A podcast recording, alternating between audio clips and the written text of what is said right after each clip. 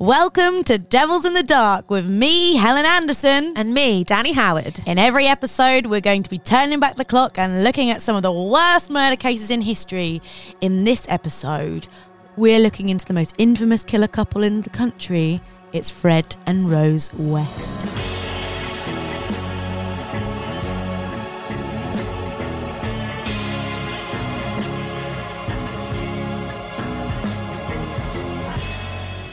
So, Danni, how are you? Um, I mean, we can do the small talk thing, but really, what everybody wants to know about, following on from last week's episode, is did the book arrive? Yes. And it did. Oh my God. I have a lot of feelings. Okay. I feel like last week it all progressed quite quickly, didn't it? I got caught up in the moment. I couldn't believe that she'd someone who went to prison for poisoning their victims wrote a cookery book. If you haven't listened, go back and listen to the Dorothea Puente episode. You'll know what I'm talking about. And then I just was shocked and I bought it because it's very easy to buy now with one click. And I Sponsoring a just did serial killer. Yep. And I didn't, she's already dead. So I don't think that she will be profiting, but somebody is profiting off this, aren't they? And that gives me the ick a little bit. But I'll give you, uh, so that nobody else has to buy it, I'll give you a little run through. Can Um, I see the cover, please? I'm going to do you a grand reveal. okay, okay, okay, okay. I'll put it on socials when this episode goes live so that everybody can join in. Right. But um, so cooking with a serial killer recipes from Dorothea Puente. Ba ba ba. Oh my God. Where are her eyeballs? It gets worse. Look at the back. What? There's just a little. There's a just a floating head. Dorothea's floating head, and in a next to a big old quote that says, "None of them were murdered. They died of natural causes. I couldn't do that anyhow. I'm not that kind of person.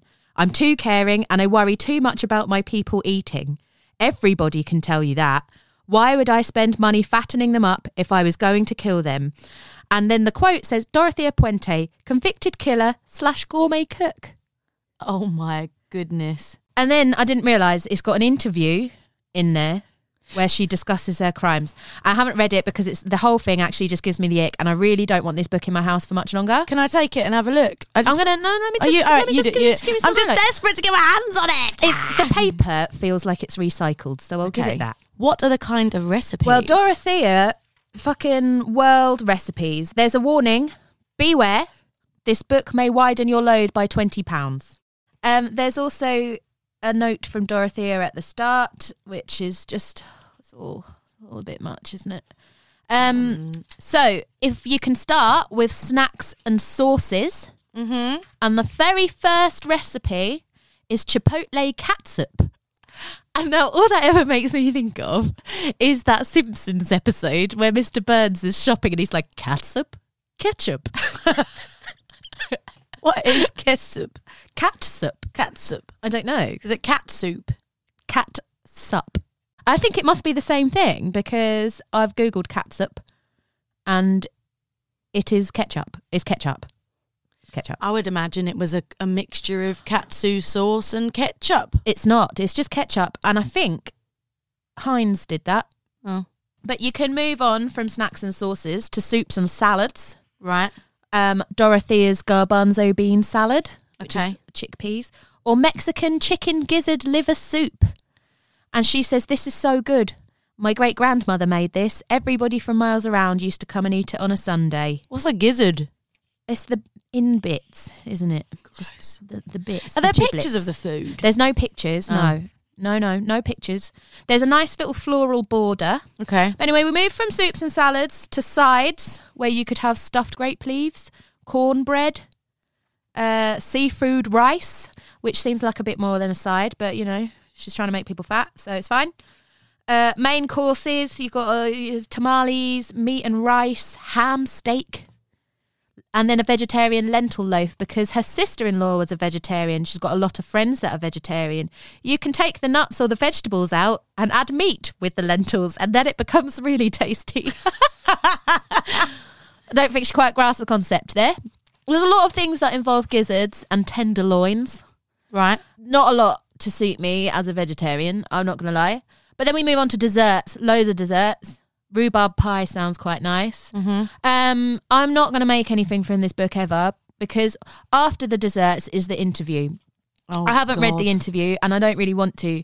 Um, because this guy, so there's a guy called Shane Bugbee Mm. who has, I don't, he's written the book basically. The copyright is for him, and I'm guessing that he's the one who's got the money from it. Um, he went to the prison and he interviewed her, and there's about 10, 12 pages of interview. Um, from the snippets that I've caught my eye, I don't, it's just the whole thing gives me the ick. It really is giving me the creeps. I don't want to hear what she has to say, if I'm honest. Um, she's denying it, is basically the gist of the interview, and he's encouraging it. Um, there's some in, there's some a lovely picture of some swans that she drew, Okay. And then um, then there's a section of letters, poetry, and artwork. And it turns out Dorothy is quite the craftswoman as well. There's some drawings of some fruit, um, and some poems, and some earrings and crafts. There's this fun picture of a wolf, which I know that you'll enjoy. Frame that. Go my wolf collection. yeah, yeah, yeah. It, it's it's poor It quality. just, you know what? This book just kind of looks a bit It is- like what Dor- Dorothea got up to in prison, and they It just is. printed it out. Is it is they and um but then the thing that gives me the most the ick it says for more info go to Dear Dorothea's website and the website now if you're trying to convince people you didn't murder Mm-hmm. people her website is called evilnow.com okay.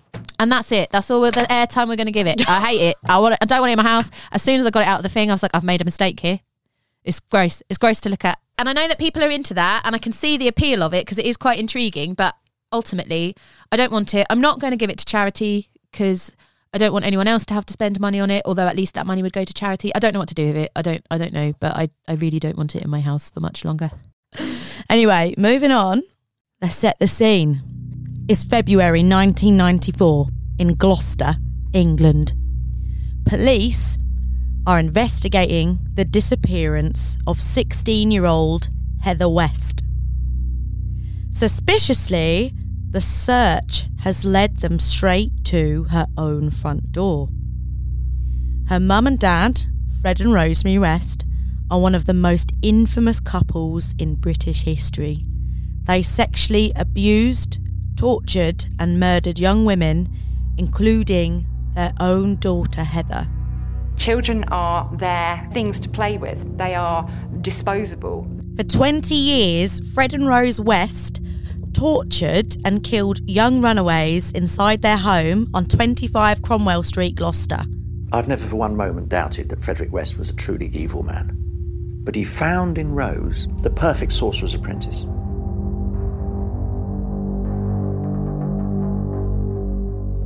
This is one of those stories that your parents would tell you or summarize it because it was a bit gruesome to stop you from getting into strangers' cars. You know, did your did your mum ever say to you, "Don't talk to strangers" or "Don't get into someone else's car because of this this horrible horrible thing that once happened?" And reference like When did it happen? nineties, ninety four. My God. Um, yeah, I don't think they ever actually used it as an example. It was just uh, an instilled fear. Mm. Um, my parents would have been in the country for about five years, I guess. So it happened in our lifetime. Mm-hmm. Whoa. Um, okay, this is a lot, isn't it? This is Mhm. going to be a lot. Cool. Yeah. Okay, right. Let's. Um, Let's get into it. I wasn't expecting all of that, all of that No. straight away. I don't know. I don't actually know much about this one. I know when we said we were doing this, I said we were doing this one. My husband went, "Oh wow." To be honest, like there are some cases around the time of our birth, like 80s and 90s, that I'm aware of, but there's some that I'm not. But obviously, there's going to be some stories that our parents know of, which are why they might have said to you, like, mm, you know. Yeah, I've definitely heard the names. Mm. I would like to warn you that there are some details in this story that might be hard to hear. So, in 1969, 28 year old Fred West was living with his wife Rena and their young children. But Fred had a wandering eye and he recently set his sights on 15 year old Rosemary Letts.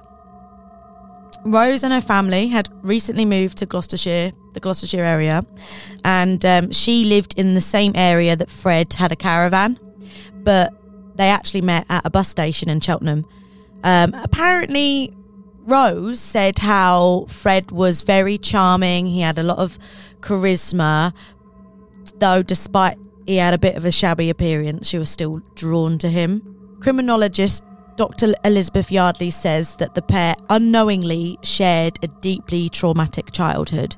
Well, Fred was the, the eldest boy in, in the family, and he was very much the, the target for, for quite a lot of, of abuse at, the hands of, of his mother. So his mother sexually abused him, essentially. Rose's childhood was similar to Fred's in many ways, in that it was completely dysfunctional and, and antisocial and, and abnormal. So she was abused by her father, who started raping her from, from a very young age. So, so what she took to be normal, what she took to be acceptable, in terms of behaviour within a family really was anything but.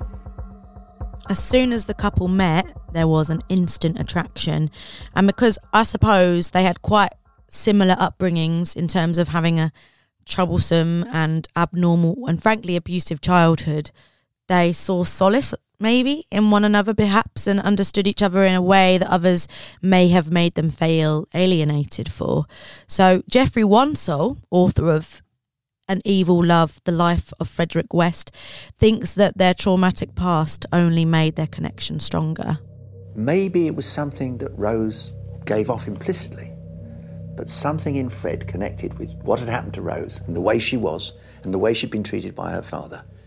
And it was like a union of two souls. I think it was the perfect storm you know, the chances of these two people meeting was, you know, it must have been a, a million to one, but unfortunately they did. In 1970, just after a year of meeting, Fred and Rose moved in together in a little house in Gloucester with Fred's stepdaughter Charmaine. His wife Rena, nowhere to be seen. And to make matters even more complicated, Rose was pregnant with the couple's first daughter, Heather. So he's left his wife, she's gone missing, Rose is now pregnant and they've moved in together. His wife's just gone. She's just disappeared. We don't know where. And he's taken their daughter with him. Charmaine. Okay. Yeah. Fred and Rose's traumatic childhoods had a lasting effect on the couple, and they had a pretty twisted approach to family life together. And there was a lot of children that came into their lives. Um, it's quite a complicated question to ask exactly how many children they had combined, so Fred had a child from his previous relationship, Charmaine. Rose had three children with someone else. And then Fred and Rose, you're not going to believe this, had eight children together. So they had a total of 12 children. My God.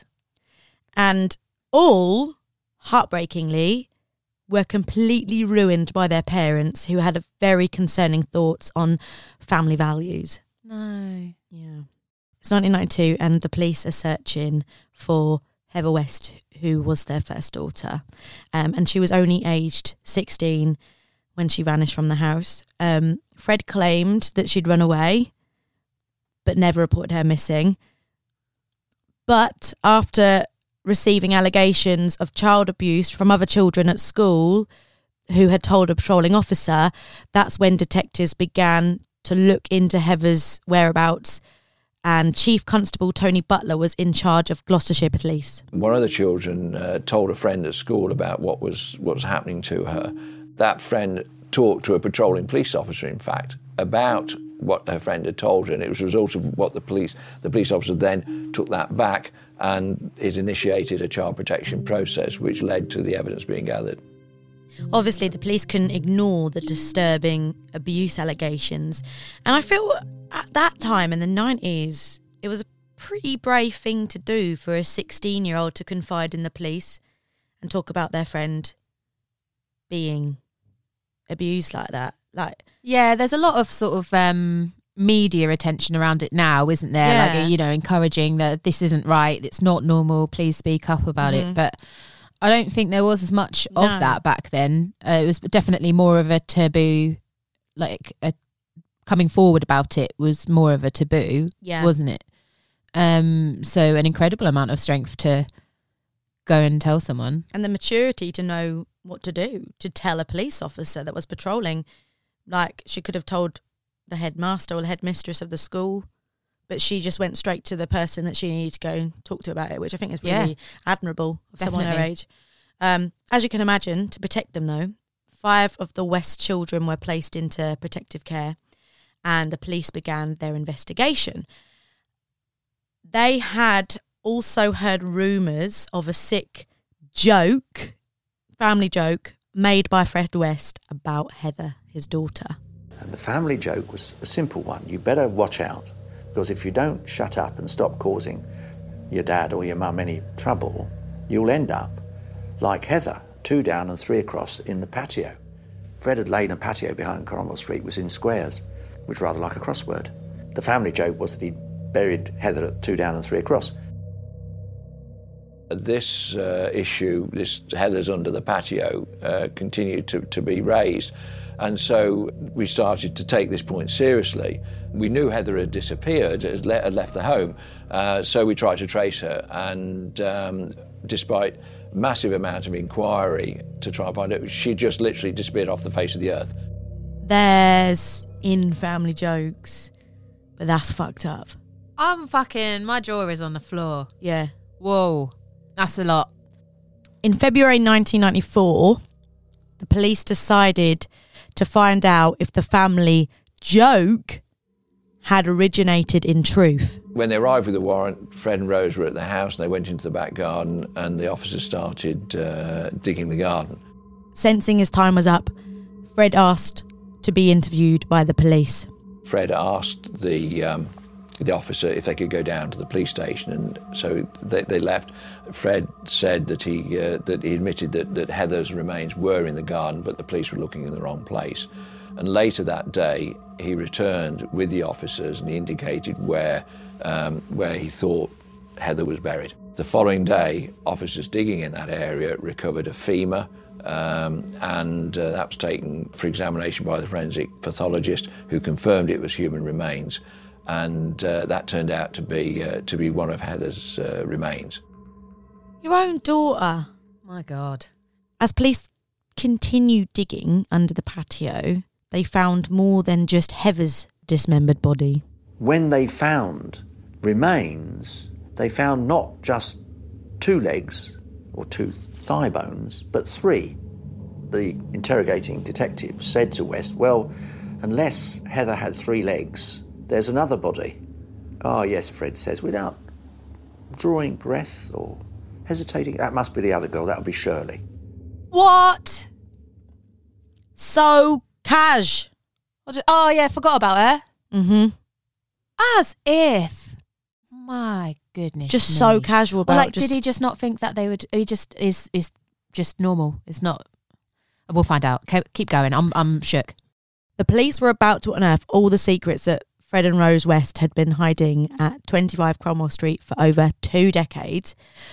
Fred confessed to officers that the other body was of his former lover, Shirley Robinson. Shirley was 18 and she hadn't been seen since 1978. And when she disappeared, she was pregnant with Fred's child. West also admitted that they would find a third body in the garden who he claimed was a friend of Shirley's. Throughout all the questioning, Fred insisted on one thing that his wife Rose knew nothing about any of the bodies. I think when Fred was protesting Rose's innocence and, and taking the blame completely upon himself, I think, yes, at that point, the power had changed in, in their relationship from him being the dominant one in the early years to her really putting the strings in those later years. And I think he, he really didn't trust her at this point in time. He was really quite afraid of, of what she might do. So, so I think that that was definitely something that had flipped in this relationship. It sounds like perhaps he might be taking the blame because of fear, or she has complete control over him. Yeah, because my initial instinct when he insisted that she had no knowledge of it Mm. was that he'd you do that out of love to Yeah. protect your partner. I've done this bad thing. It wasn't her fault. Take the brunt of it for but them. if he's afraid, Yeah. how afraid do you have to be to just admit to three murders? And and let Like her she had nothing go to do with away. it. Oh, Yeah. it was all me. yeah. Ooh. Leo Goatley, who later represented Rose West in court, met Fred. Well, I found him quite a creepy bloke. He would always be trying to endear himself to people in a rather smarmy way, a little kind of giggle, making light of things. Um, but he was very unconvincing doing that. And he would very quick, quickly realize if you weren't impressed by him. And then he would withdraw, and I, I would sense there was a, a, this other side to him that, that would scowl and be probably quite nasty. Whatever his sort of murky machinations within his mind were, once he realised he was probably better able to actually charm women than blokes. It's possible that, um, you know, with a, a little smile and some sort of soft talk, he was able to persuade some young women that he was safe to be around. To make things even more complicated, Fred kept changing his story. He alternated between admitting and then denying the killings, claiming that they were accidental, and it seemed Fred realised he should try to get charged with manslaughter and not murder. But it would be a really hard job for pathologists to prove otherwise because the third body had been buried under the patio for years. However, using dental records, experts identified the third victim as Alison Chambers, who was just 16 when she went missing in 1979, meaning she was too young to have been a friend of Shirley Robinson, as Fred suggested. So, where was Shirley's friend? And who is Alison? As if he f- just sort of forgot who was down there. Well, maybe he's just trying to spin. He knows who he's. He's trying to. He's forgot who he's put where. Or I don't. Surely know. you'd know. Like if if maybe killing is so like so unbothered by it that he just forgets where he's put things. But you'd think that something as such of a big deal as killing someone, burying them in your own back garden, you'd be aware of who it was. But that maybe that just says something about his mental state. Like he just does not care or feel remorse or guilt or anything about what he's done. I guess it shows what he thinks of the victims. Yeah. Oh, To not I don't really know. the idea of it is so absurd, isn't it? Mm. Like to just casually. Well, I don't know all of it yet. I can't. Like, but like to, I don't know if it was casual, but like to just casually kill and bury people under your patio and then carry on living your life is such an alien concept, Yeah. isn't it? Yeah. Like, I'm just I'm baffled. I'm baff- I'm constantly baffled by these people. and they think that their way of living and the way that they think about things is is right. Yeah, like to just like, well, well, yeah, I did do that. Yeah, I learnt a word. I texted you, didn't I? I said I Oh, learnt yeah. a really good word. Solipsistic. Solipsism is where you think that some that your way of thinking is correct and the only way. Yeah, And I feel like when it comes to serial killers or people like this, they are potentially solipsistic in their views of how they view treating people. that sounds that sounds smart. Okay, so marks that were found on her body proved beyond doubt that she'd been tortured. So this proved that Fred hadn't actually accidentally killed these young women. He had tortured, sexually assaulted, and then intentionally murdered them. But how was Fred getting away with all of this without Rose noticing?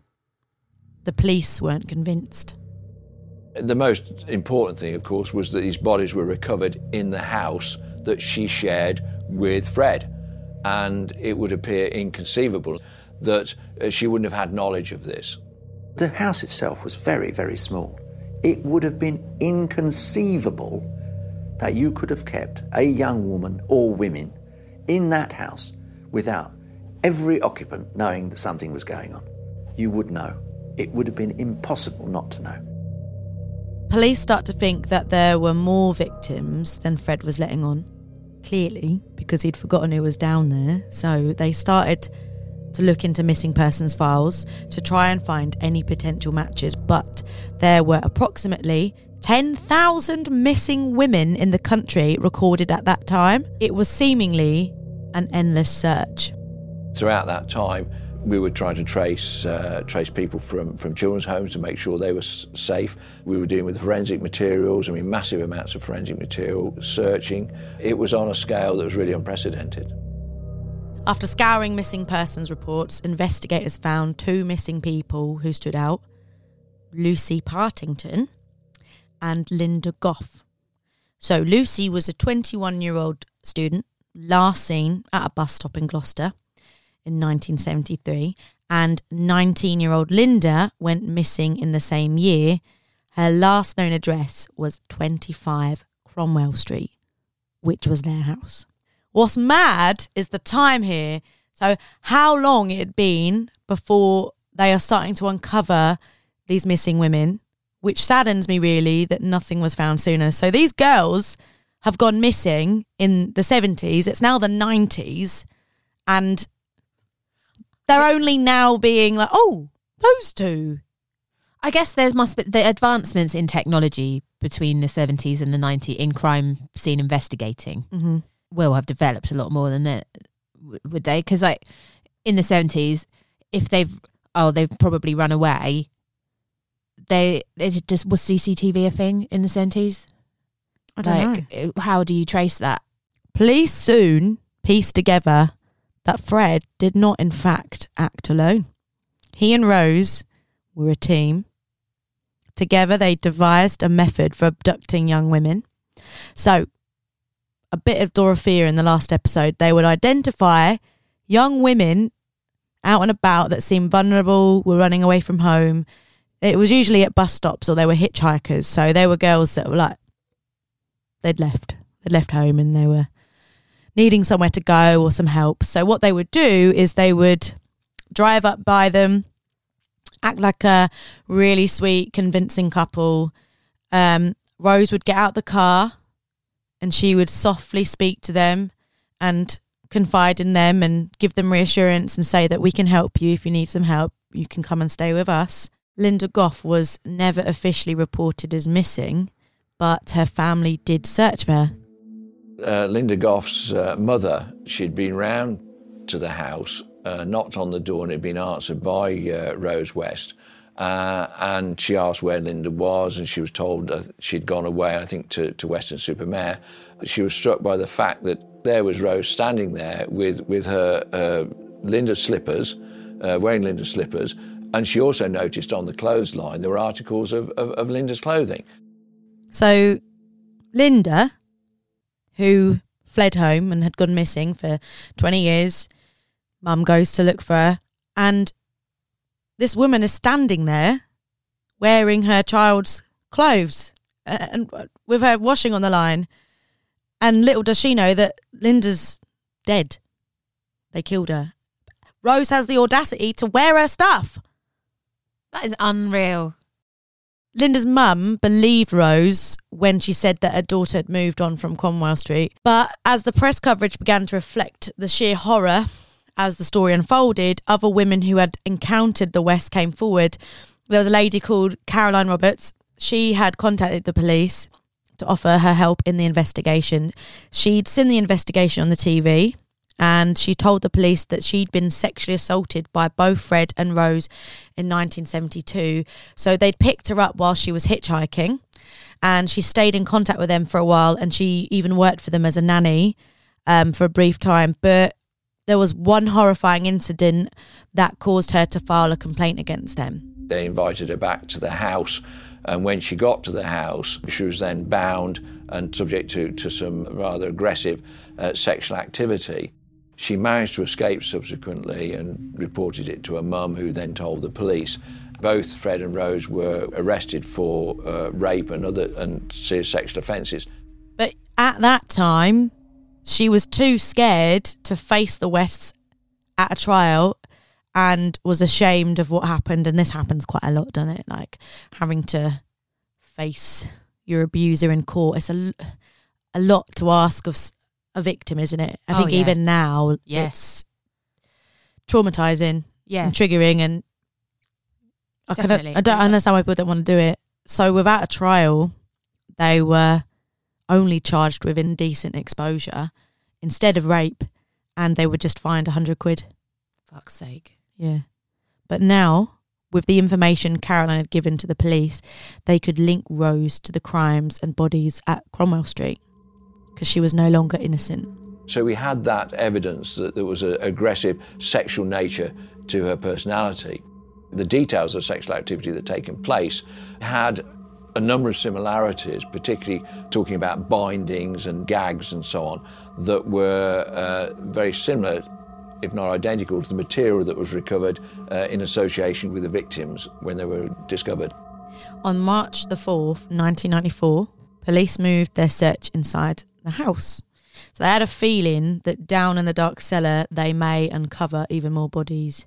When the news had reached Fred West at Gloucester Police Station that they were going to go into the cellar, uh, he made a huge admission in a handwritten note given to detectives, and it read, I, Frederick West, authorise my solicitor, Howard Ogden, to advise Superintendent Bennett that I wish to admit to a further approximately nine killings.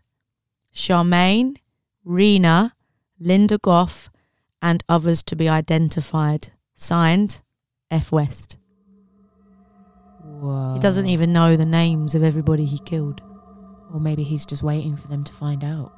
Can you imagine the scene? It almost defies belief. They weren't sitting across the table from a monster, man, huge man with bare hands and able to kill a little insignificant chap, who nevertheless confesses to nine murders. It's at that point the police realise, I think probably for the first time, that they are dealing with someone truly evil. Fred was again taken back to the house and, and he indicated uh, where some of the bodies had, had been buried, uh, particularly the area of the cellar. And so what happened then was that we undertook a methodical search of the whole property. Fred maintained a position that Rose was not involved in these cases. Fred took the rap for it. They had an agreement that she would stand by him. But the minute Rose heard that he'd actually admitted to the murders, then she dropped him. That was, he was gone. And she never spoke to him again. She absolutely refused to have any contact with him. On March 5th, 1994, the media swarmed in on their house and police had exhumed three bodies from the back garden their daughter Heather, Fred's pregnant lover Shirley, and missing teenager Alison Chambers.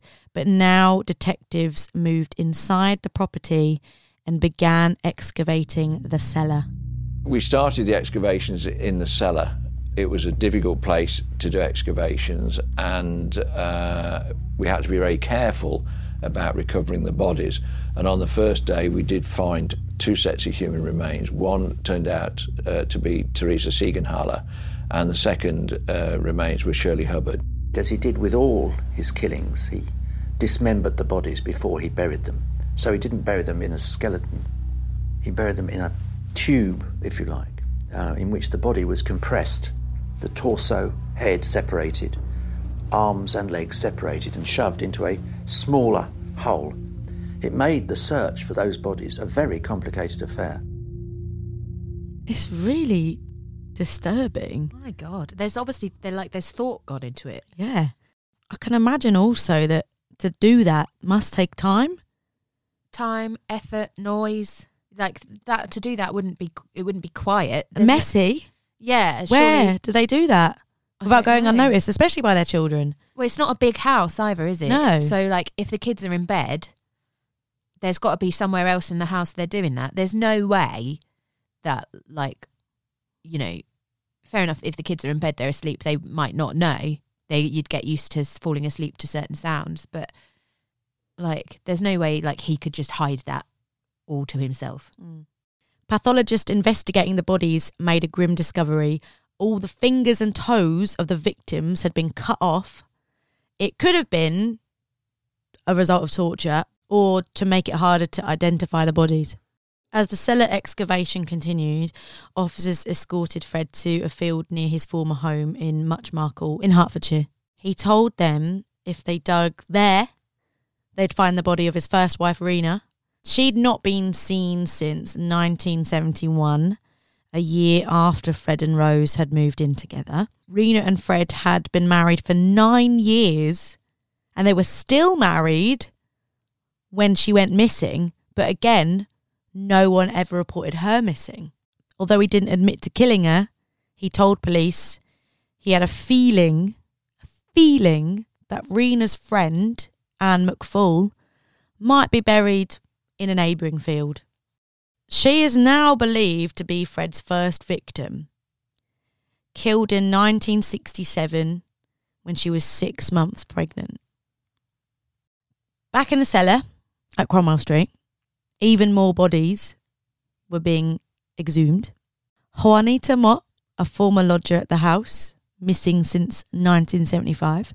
Carole Cooper, last seen walking home from the cinema in 1973.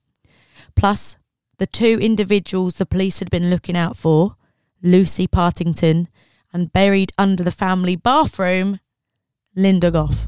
This was a tragedy for these, these young women.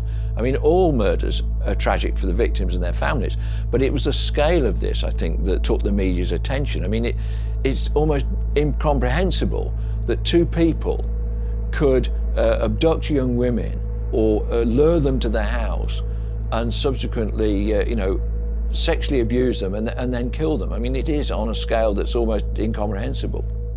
By March 8th, less than two weeks after beginning their search at Cromwell Street, police had found 10 victims. Most of them had been buried two decades ago. Unreal. It's mad. Police arrested and charged Rose West with murder. Leo Goatley, who represented Rose, remembers her reaction when she was told that Heather's remains had been found under the patio. When Rose was told that Heather's remains had been found, she gasped loudly and was very distraught. How do you interpret that? Was that a mother's shock and distress, or was it a murderer's distress at being found out? At that time, I, I believe that she was shocked and distressed, and that uh, she didn't know that the extent of Fred's activities. And of course, at that stage, it wasn't about serial killing; it was about Heather. Even though more victims were being discovered daily, Rose remained firm on her claim that she was innocent. I mean, how could you possibly be innocent, Rose, even if you didn't partake in the actual torturing, killing side? She must have been aware, at least, of what was going on under her own roof. It's the same as like lying by omission is like, well, I didn't lie, I just didn't tell you. It's like, well, I didn't do it. I just knew about it. You, you didn't stop it, Yeah. and I don't believe it. I don't believe it. by by watching it happen, by letting it happen. You're doing it. it's like in today's society when you see something bad happen. Like if you see let's say for example um, uh, you got two blokes and one of the men catcalls at someone or like grabs a woman and the friend does nothing i would say that he is also just as much to blame for not preventing it or not even not preventing it but like not like going what the fuck do you think you're doing? Like Yeah. giving his friend a telling to and saying don't do that. That's not okay. I think you're if you're aware of something bad happening i think that it's your responsibility to intervene. Yeah, or if you don't feel safe to intervene, to tell somebody who can. Yeah, exactly. But the police evidence was circumstantial. Even defence lawyers felt there wasn't enough to connect her to the murders. Fred had said in his interviews, he fully admitted them and said Rose had nothing to do with them. So the first point is to say, well, what is the strength of the case against Rose? She's denying it. Where's the proof that she was involved? When police continued their search at Cromwell Street, they also turned their attention to a second address, 25 Midland Road, and that was the first address that Fred and Rose moved into together in Gloucester. So when they moved in, that that was where they first went to. Um, police believe that somewhere in the house or garden, they might find the body of Charmaine West, who was Fred's stepdaughter from his marriage to Rena. And they were right. At the time of Charmaine's death, she was living at 25 Midland Road, uh, a house that subsequently uh, Fred and Rose had, had left. Uh, but we went to the house and, uh, again, excavating under the floor of the kitchen, uh, we found uh, Charmaine's body. Charmaine hadn't been seen since 1971. She was eight years old at the time. No. Like her mother, she also hadn't been reported as missing but curiously, in the same year, Fred was in jail for nine months for motoring offences and theft. The police were convinced that they'd finally got a breakthrough because they were confident that Charmaine was murdered by Rose whilst Fred was serving time. So they can finally say, You've done it. You're involved. You're a murderer. So instead of attributing the murder to Rose, Fred was blamed. So there were slight differences in the modus operandi. You know, um, certainly with the others, you can imagine Fred going about his work with a sort of builder's precision and uh, routine. You know, severing the limbs and the head, digging a hole in the ground, and placing them in it. Charmaine was different. Nevertheless, Fred was charged with Charmaine, even though there were, from the outset, issues about whether Fred was present or whether he was in prison. So there was always that slightly nebulous issue about how old precisely Charmaine was and the dates when she died. So Fred West was thought to be responsible of all the murders, but police were desperately trying to find some evidence to prove that Rose was just as guilty. Both had been arrested and they were both awaiting trial. But Fred's secrets wouldn't see the light of day because on the 1st of January 1995, he was found dead in his cell because he'd hung himself. He planned his suicide as carefully as he concealed his bodies. He groomed the prison officers into thinking that he was an absolutely safe, harmless little man who could do no wrong and was very happy to collaborate with anything they wanted. Indeed, he, he volunteered. He said, I'll mend shirts. Don't worry, give me something to do. Be a pastime for me while I'm waiting for my trial. Painstakingly, over a period of weeks, he stitched together a rope, partly from bits of the blanket on his bed, partly from pieces of shirt, very carefully, because he had decided that he was not going to uh, trial and that he was not ever going to confess the, the true extent of what his crimes amounted to. There was a total loss of control by Fred over Rose. I've no doubt about that. She made it abundantly clear she wanted absolutely nothing else to do with him, and she blanked him in the dock. Independent of his relationship with Rose, he lacked empathy with people. You know, people were objects to be used and abused. The fact of the matter was, he knew the game was up. He'd made the admissions, the remains had been found, the terrible story of those victims unfolded. Fred's suicide was a huge problem for the police, as you can imagine, because it put the whole case in jeopardy. While Fred had confessed to 11 of the killings, Rose had always claimed her innocence. And without any solid evidence, there was a real chance that Rose was going to get away with murder. So, prosecutors desperately needed proof that Rose alone was responsible for the death of her stepdaughter, Charmaine. They turned to forensic odontologist Professor David Whittaker. The police brilliantly discovered, I don't know how, that a certain newspaper, national newspaper, had acquired a set of negatives, and they were large professional negatives, and they showed incredible detail in some of the baby teeth, the deciduous teeth of Charmaine, which I was then able to match exactly using our facial superimposition technology and showed A, that they matched exactly in terms of tilt and position and grooving and little rough edges were a perfect match. But the position of the teeth had moved so if we could calculate that movement and assess it, of being able to determine within reasonable accuracy the time elapsed between the photograph being taken, which the police had a date for, it was written on the negatives, and the time of death. And if that fitted into the slot where Fred West was in jail, then clearly Mrs. West had a lot of questions to answer. This is mad how they do this. So he had just a photograph, a high quality photograph from a newspaper of Charmaine. She was just hugging someone and she was smiling.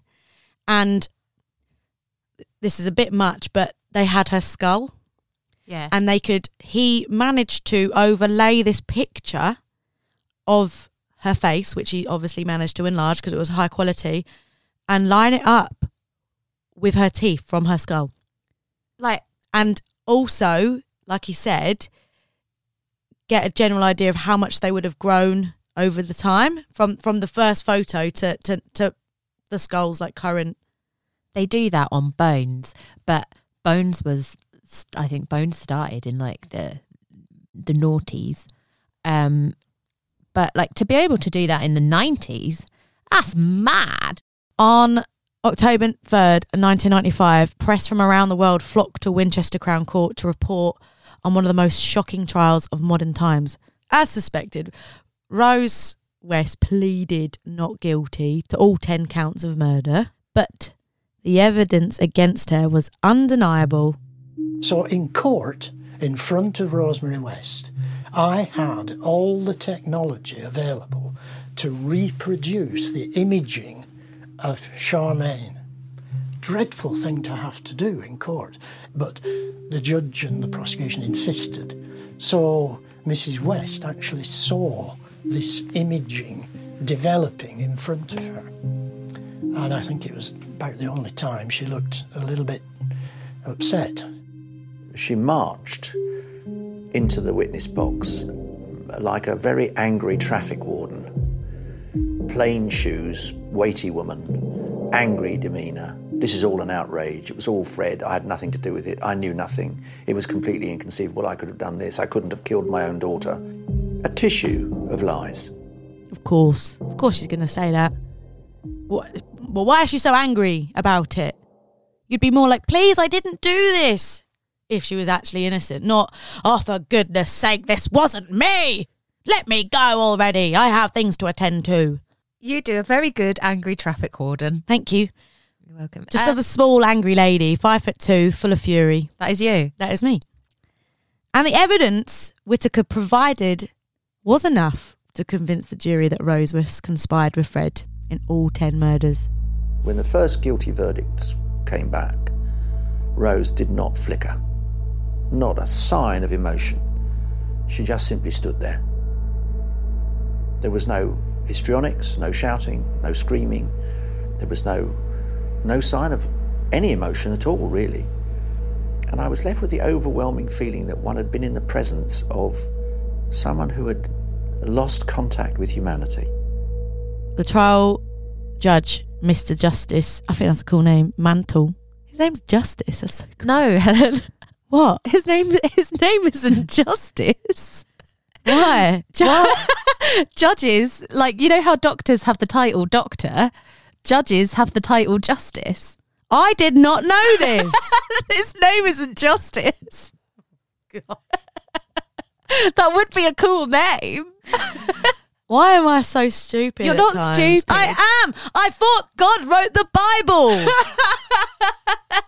I forgot about that, yeah. Mr. Justice Mantell recommended that Rose West should never be released. Don't blame him. She was sent to Holloway Prison, but today Rose West is in a Low Newton prison in Durham serving her life sentence. In 1996, two years after the horrible discoveries at 25 Cromwell Street, the hmm. House of Horrors, they're calling it, it was demolished. Now all that's left is a public walkway. Do you think people go there?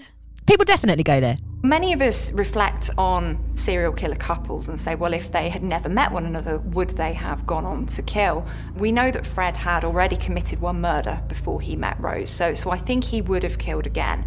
When we look at Rose, I think she would have certainly gone on to harm other people, whether that was emotionally, financially, a non physical kind of harm. But I think having Fred in her life opened up the door to, to a different kind of harm, a different kind of abuse.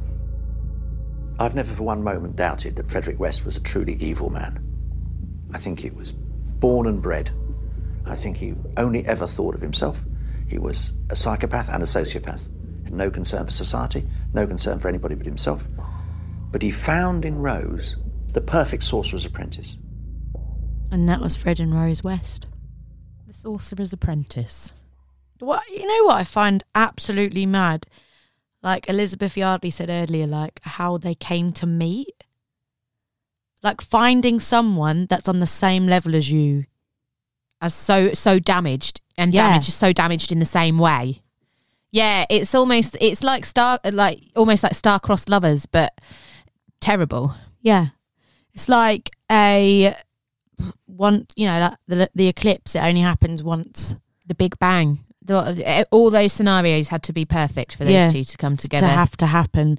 And they came together and they were both equally as jam- damaged, but also same mindset. Nothing, none of the things that they did phased one another. They just did it. And they, they relished in it. It's very disturbing to think about, isn't it? Yeah.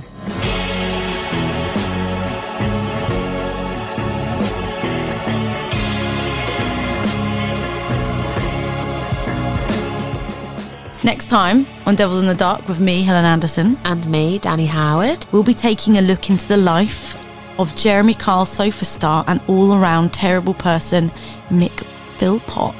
Whoa! Jeremy Kyle! Jeremy Kyle, Jezza Keza. we used to call Jeremy. Kyle. Subscribe or follow to make sure you never miss an episode of Devils in the Dark.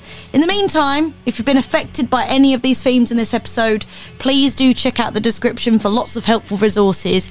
Special thanks to Woodcut Media and our wonderful producers at Audioboom Studios.